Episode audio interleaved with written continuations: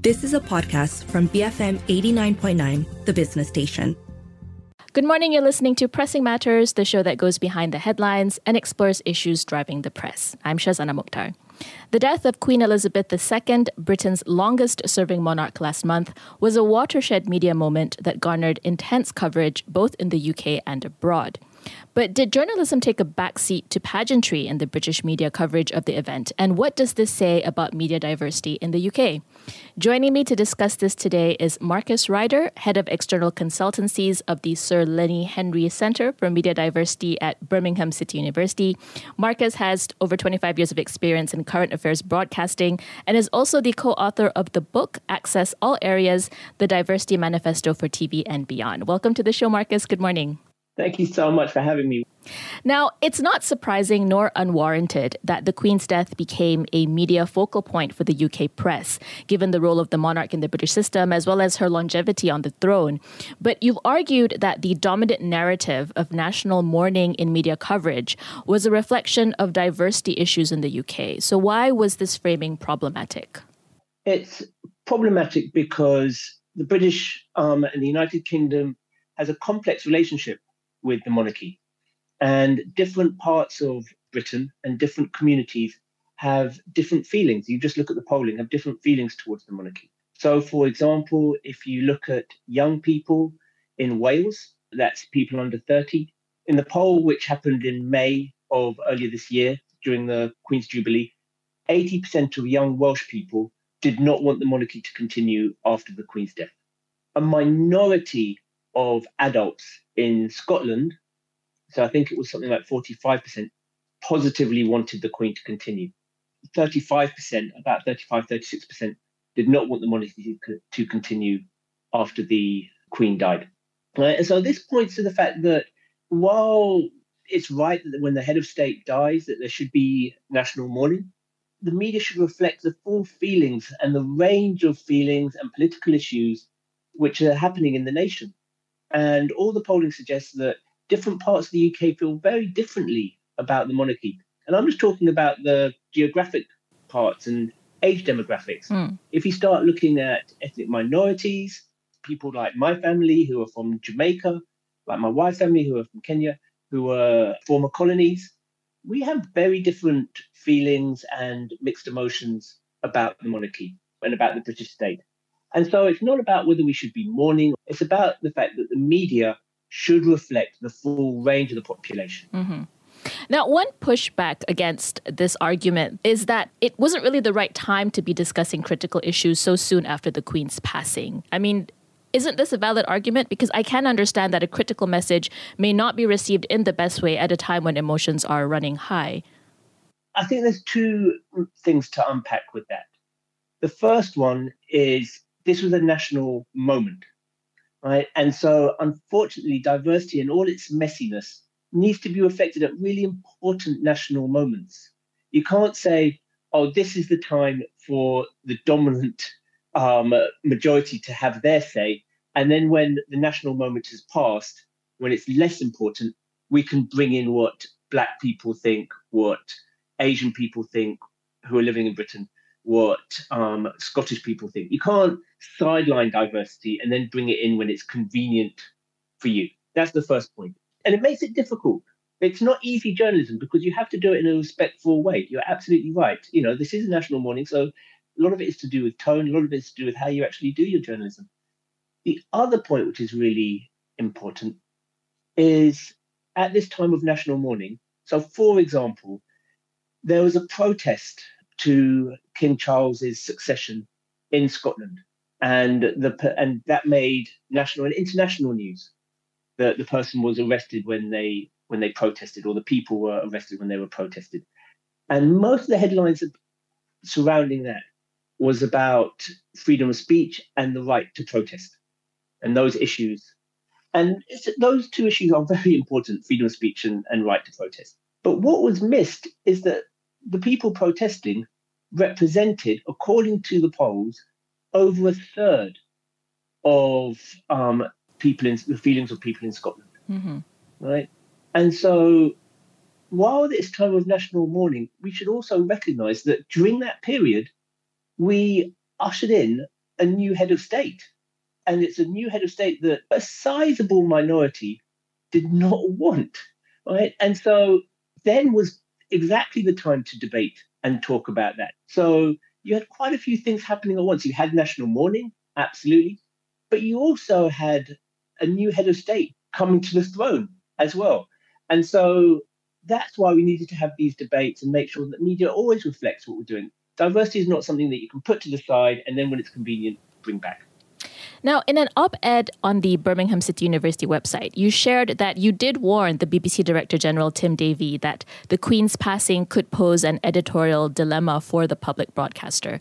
So, if we look at the BBC specifically, what do you think was lacking from the BBC's coverage? Was it all the points that you mentioned earlier, just the lack of um, diverse representation and perspectives of the UK population? Well, it's interesting. We had quite a few private messages um, from people, from journalists within the BBC as well.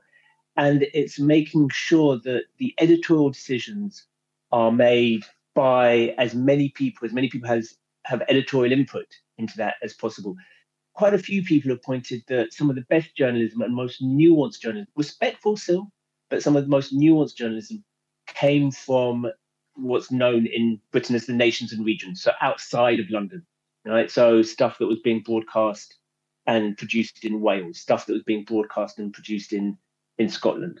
And so one of the things that we need to do is how do we devolve the editorial decision making, or how do we ensure that the editorial decisions which are being made, which are predominantly being made in London, how do we make sure that a diverse range of people have an input on that? And so that the feelings of Black Britons, Asian Britons, Scottish people, Welsh people, people from Northern Ireland have an input, and then it, the editorial decisions properly reflect.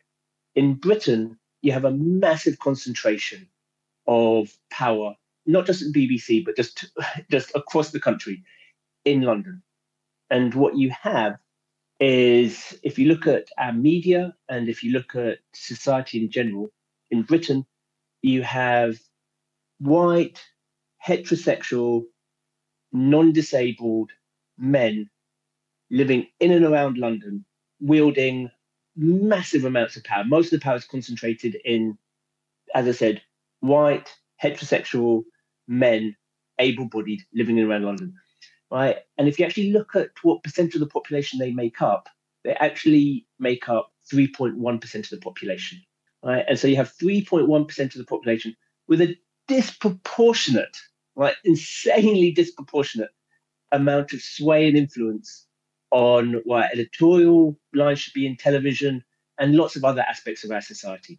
And it's just making sure that other people in our society can really feed into that. Are these gaps more significant coming from a public broadcaster like the BBC as opposed to commercial media outlets? Do you think the fact that um, the BBC is also facing these diversity issues, how concerned should we be about that situation? Yeah, so the, the BBC um, is, and there's a subtle difference, is a national broadcaster, not a state broadcaster.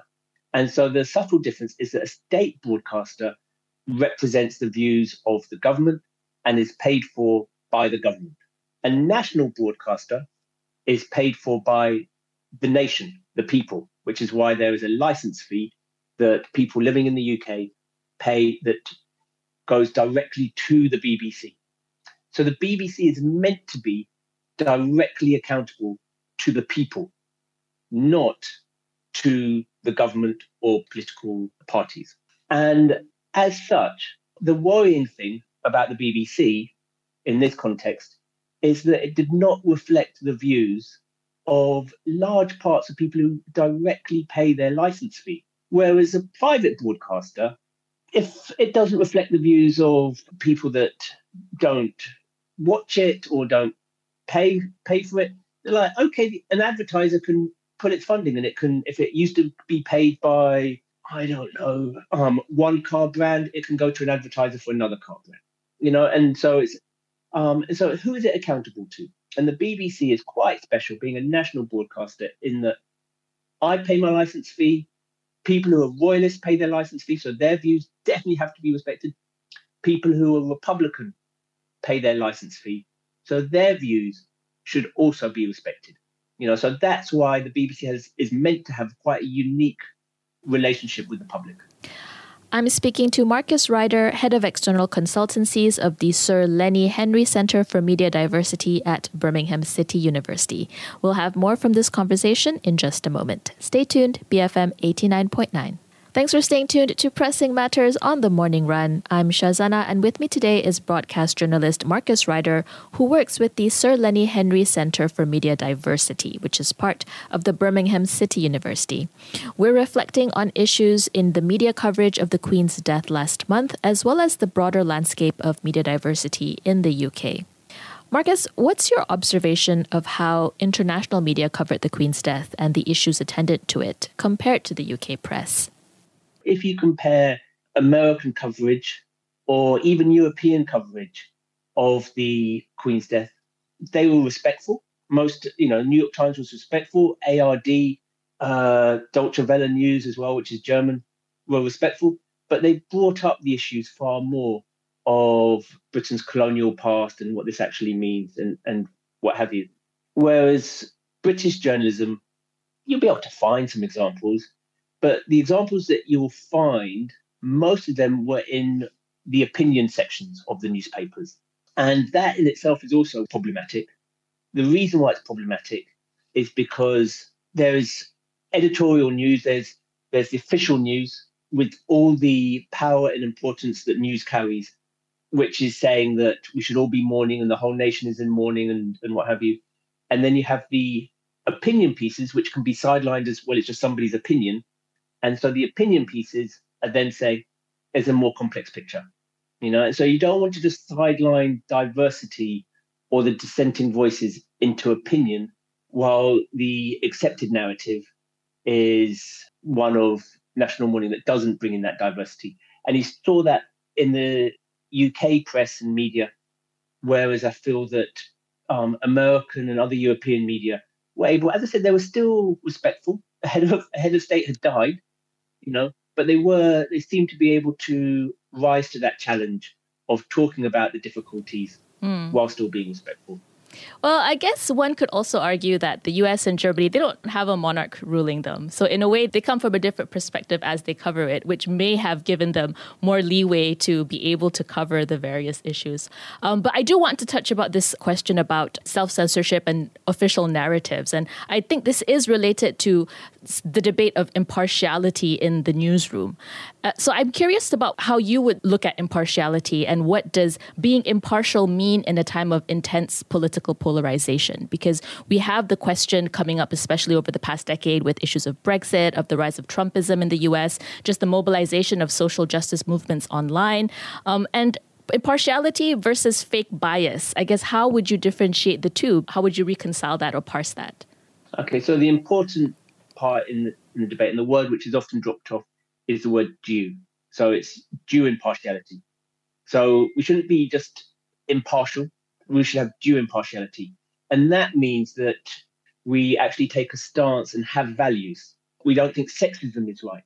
So we don't have somebody saying, I think that all women should stay at home and, uh, you know, shouldn't be allowed to work, whereas, and men should be able to rule everything. We don't think that those are two opinions of equal weight. That doesn't mean we don't report on people who who are saying sexist things. Absolutely but we don't think that they have equal weight, right? And so that's the difference between impartiality. Impartiality is that irrespective of the view, you give them equal weight. It's just you're just there to report on both views, give them equal balance. Due impartiality is saying I actually have some values. My, my newsroom and my journalism has some values, and my ja- and my values might be anti-racist, they might be anti-sexist, they might I believe in global warming. So I'm not going to give somebody who's saying that global warming doesn't exist the same amount of weight as somebody who, who does. You know, so it's about due impartiality. In this time of polarization, it's incumbent on newsrooms and journalists to be clear about what their newsroom values are. And so we have to be strong, and it's hard. We have to be strong and say, we are anti racist. We have to be strong and say, we actually believe in global warming. You know, we have to be strong and say we actually believe in the rule of law, or we believe in freedom of speech, or whatever it is. And so you're not pretending that you're just balancing um, competing narratives. That due impartiality is really hard, especially when you have some people and who are gaining political traction who might be going against your values as a newsroom. You know, and so that is that is difficult. And it also means that you need as as an editor, as a newsroom editor, when you're speaking to your journalists as well, you have to say, well, what is our stance on this? You know, do we have a stance on abortion?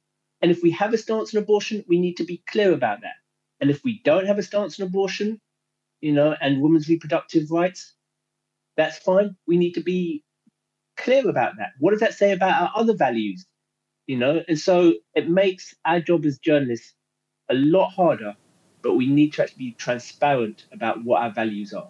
Right. And in that way, it also allows consumers the choice of which media outlet they want to get their news from based on a clear understanding of what that newsroom stands for. And um, the way I see it, this transparency would also foster better public trust in the media.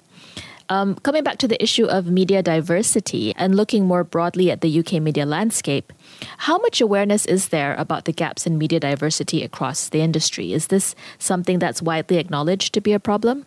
Within the industry, it's widely acknowledged to be a problem.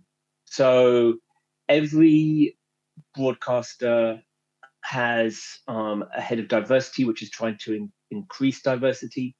And our centre has worked with the FT. I've done work with The Guardian. Most major news organisations recognise that there's a problem with diversity. The public, however, often confuse, and, it's, and I can understand why they do, with diversity in front of the camera compared to diversity behind the camera. And so, what Britain has been very good at is that diversity in front of the camera has massively improved. If you just look at the last 10 to 20 years, it has massively increased. Right. So you have black people, you have Asian people who are fronting news bulletins, are out reporting in Ukraine, um, covering the, the major stories. That's brilliant. At the same time, there is not one major television news bulletin, not one of them has got a person of color actually in editorial control, who's the head of the news bulletins. So the people who make the editorial decisions, you know, that diversity is still very much lacking. What are the repercussions of a lack in media diversity, Marcus? I mean, what are the signs that the homogeneity of media coverage will come back to haunt the decision makers? You know, what what concerns you about um, this gap when it comes to the UK media industry? It's interesting. You said that earlier that with the transparency, people can pick and choose. They can be like, okay, fine, this is a news organization or a newspaper that reflects my values. I'm going to go with this newspaper this is a newspaper that doesn't, I'm not going to go with this newspaper. The, the fear is that if 80% of young Welsh people, you know, to use that statistic, um, do not think the monarchy should should have continued after the Queen's death, you know, they won't see their values and their views reflected at the BBC or on any other broadcaster. So they will turn to other news sources. And the problem with that is that often they turn to news sources which might not have the same journalistic rigor as the mainstream broadcasters. And that's when they become more susceptible to fake news, misrepresentation, and what have you. You want, you know, so the so the fear is that there'll be large sections, not the majority, um, but large sections of the population and disproportionately from uh, quote unquote underrepresented groups and also young people who will turn away from the mainstream broadcasters and will get their news from WhatsApp, will get their news from TikTok, will get their news from other news sources which might not be as reputable, you know, and so that's the problem. That's the fear. What needs to be done then in order to incorporate more media diversity in the UK landscape? What uh, steps should be taken by media outlets themselves? And what can the public do, I suppose, or what's expected from the public to push for this agenda moving forward? So I worked in Scotland for, for eight years as head of current affairs at, at BBC Scotland. And uh, what was interesting was that the Scottish politicians, for the most part, made sure that their views were represented and Scotland was represented. And so it wasn't just a case of trying to get a few more Scots working at the BBC. It was saying, here's an agenda. Why isn't this view being represented properly? You know, and so what you want is you want the public to be able to say, why isn't this polling being represented? Why isn't this story being being covered? You know, so it's it's that type of thing. So real quick example, if you look at the, the UK coverage of COVID, and there were Downing Street briefings, you know, there were regular government briefings um, weekly as to what was happening at, at COVID in 2020 and going into 21. It wasn't until you had two black journalists that the issue that COVID in the UK disproportionately hit people of color, that that issue was raised. And so what you have, if you do not have diversity, there are certain issues that politicians will address and certain issues that, you know, they won't address. Journal- politicians are like anybody else. You know, they respond to the squeaky wheel. You know, they respond to, to journalists bringing up issues.